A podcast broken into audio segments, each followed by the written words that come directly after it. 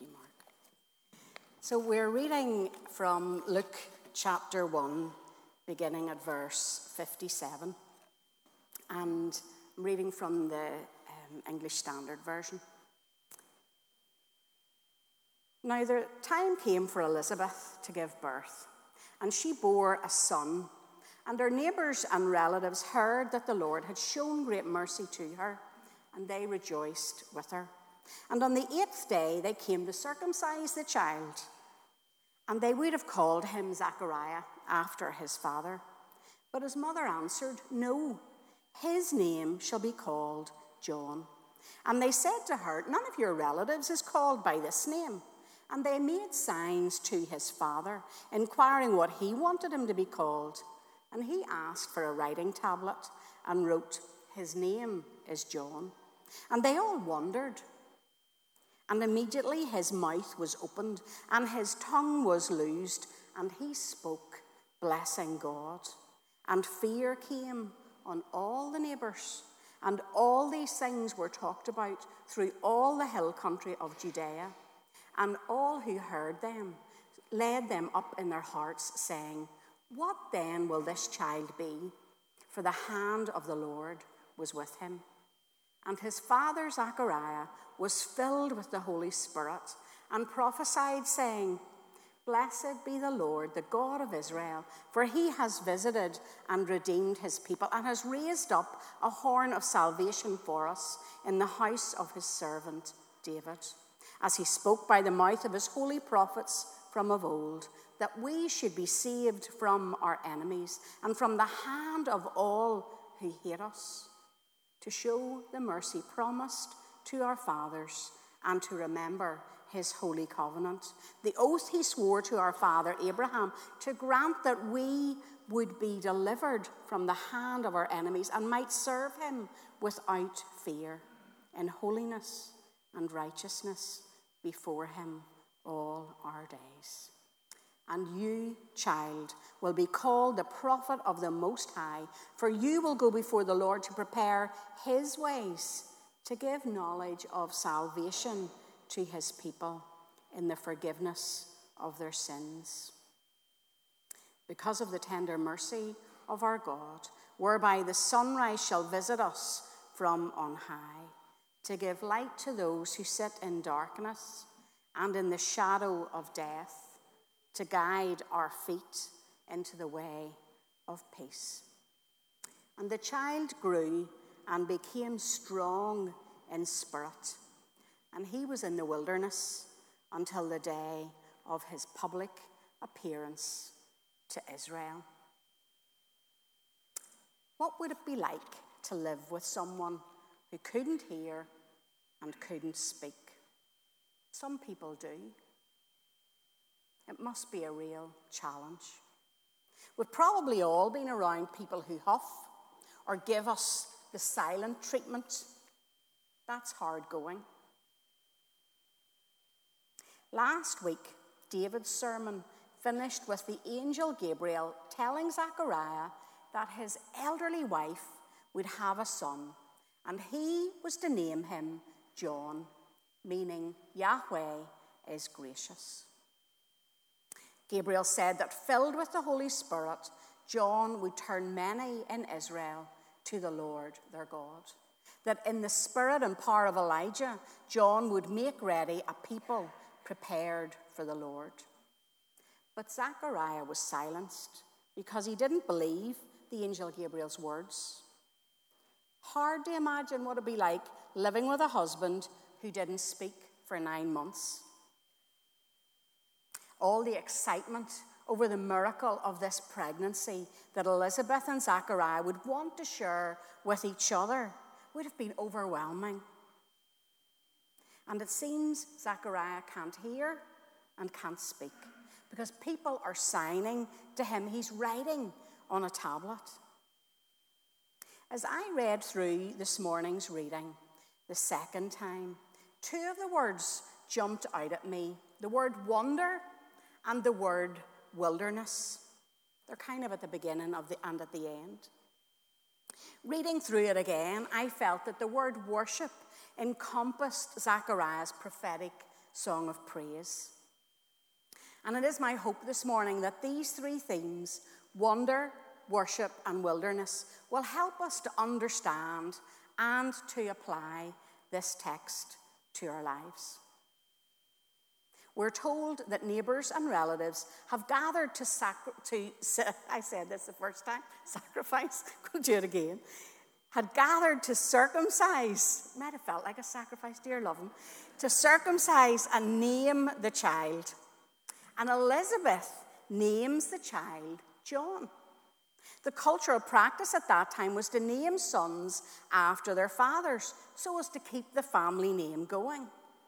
And Zachariah's silence is only broken when he confirms that his son will be called John. The Lord is gracious.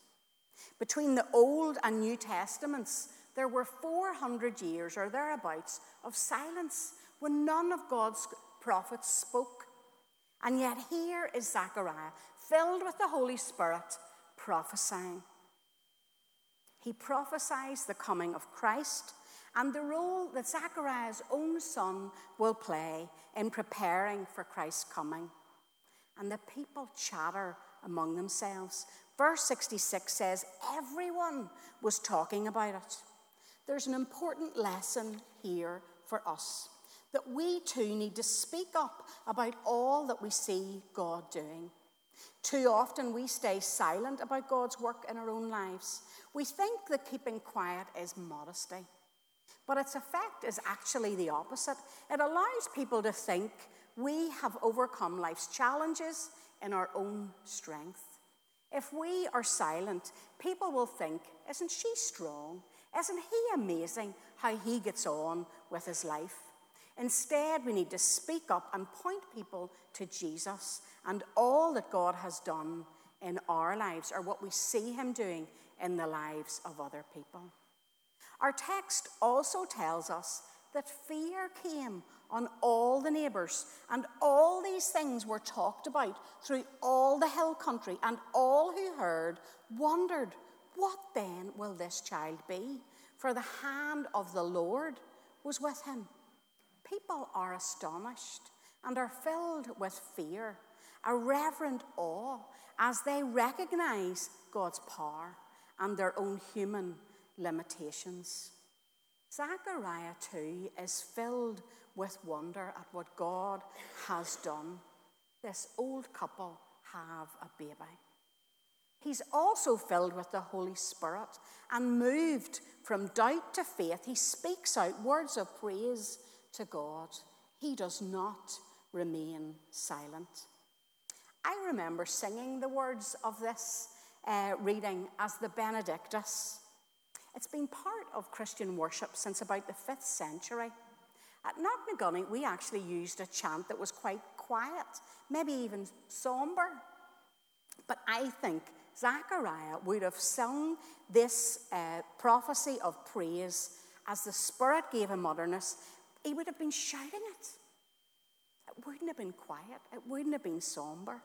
In the Greek, it's actually one big long sentence where Zechariah worships and praises God for what he has already accomplished, and he prophesies of what Jesus and John will do. Zechariah remembers God's covenant promises in the past and how God's people are to live, how John will prepare the way for Jesus, and he concludes by speaking of our God's tender mercy towards us. Prophecy not only predicts, but also proclaims God's word.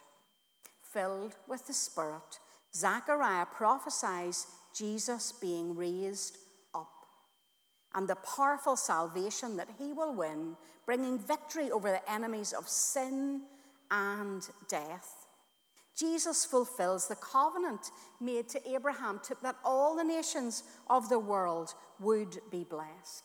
He says God has intervened in history to rescue us from the enemy camp and to enable us to serve him in holiness, to enable us to serve him in righteousness, to enable us to live without fear.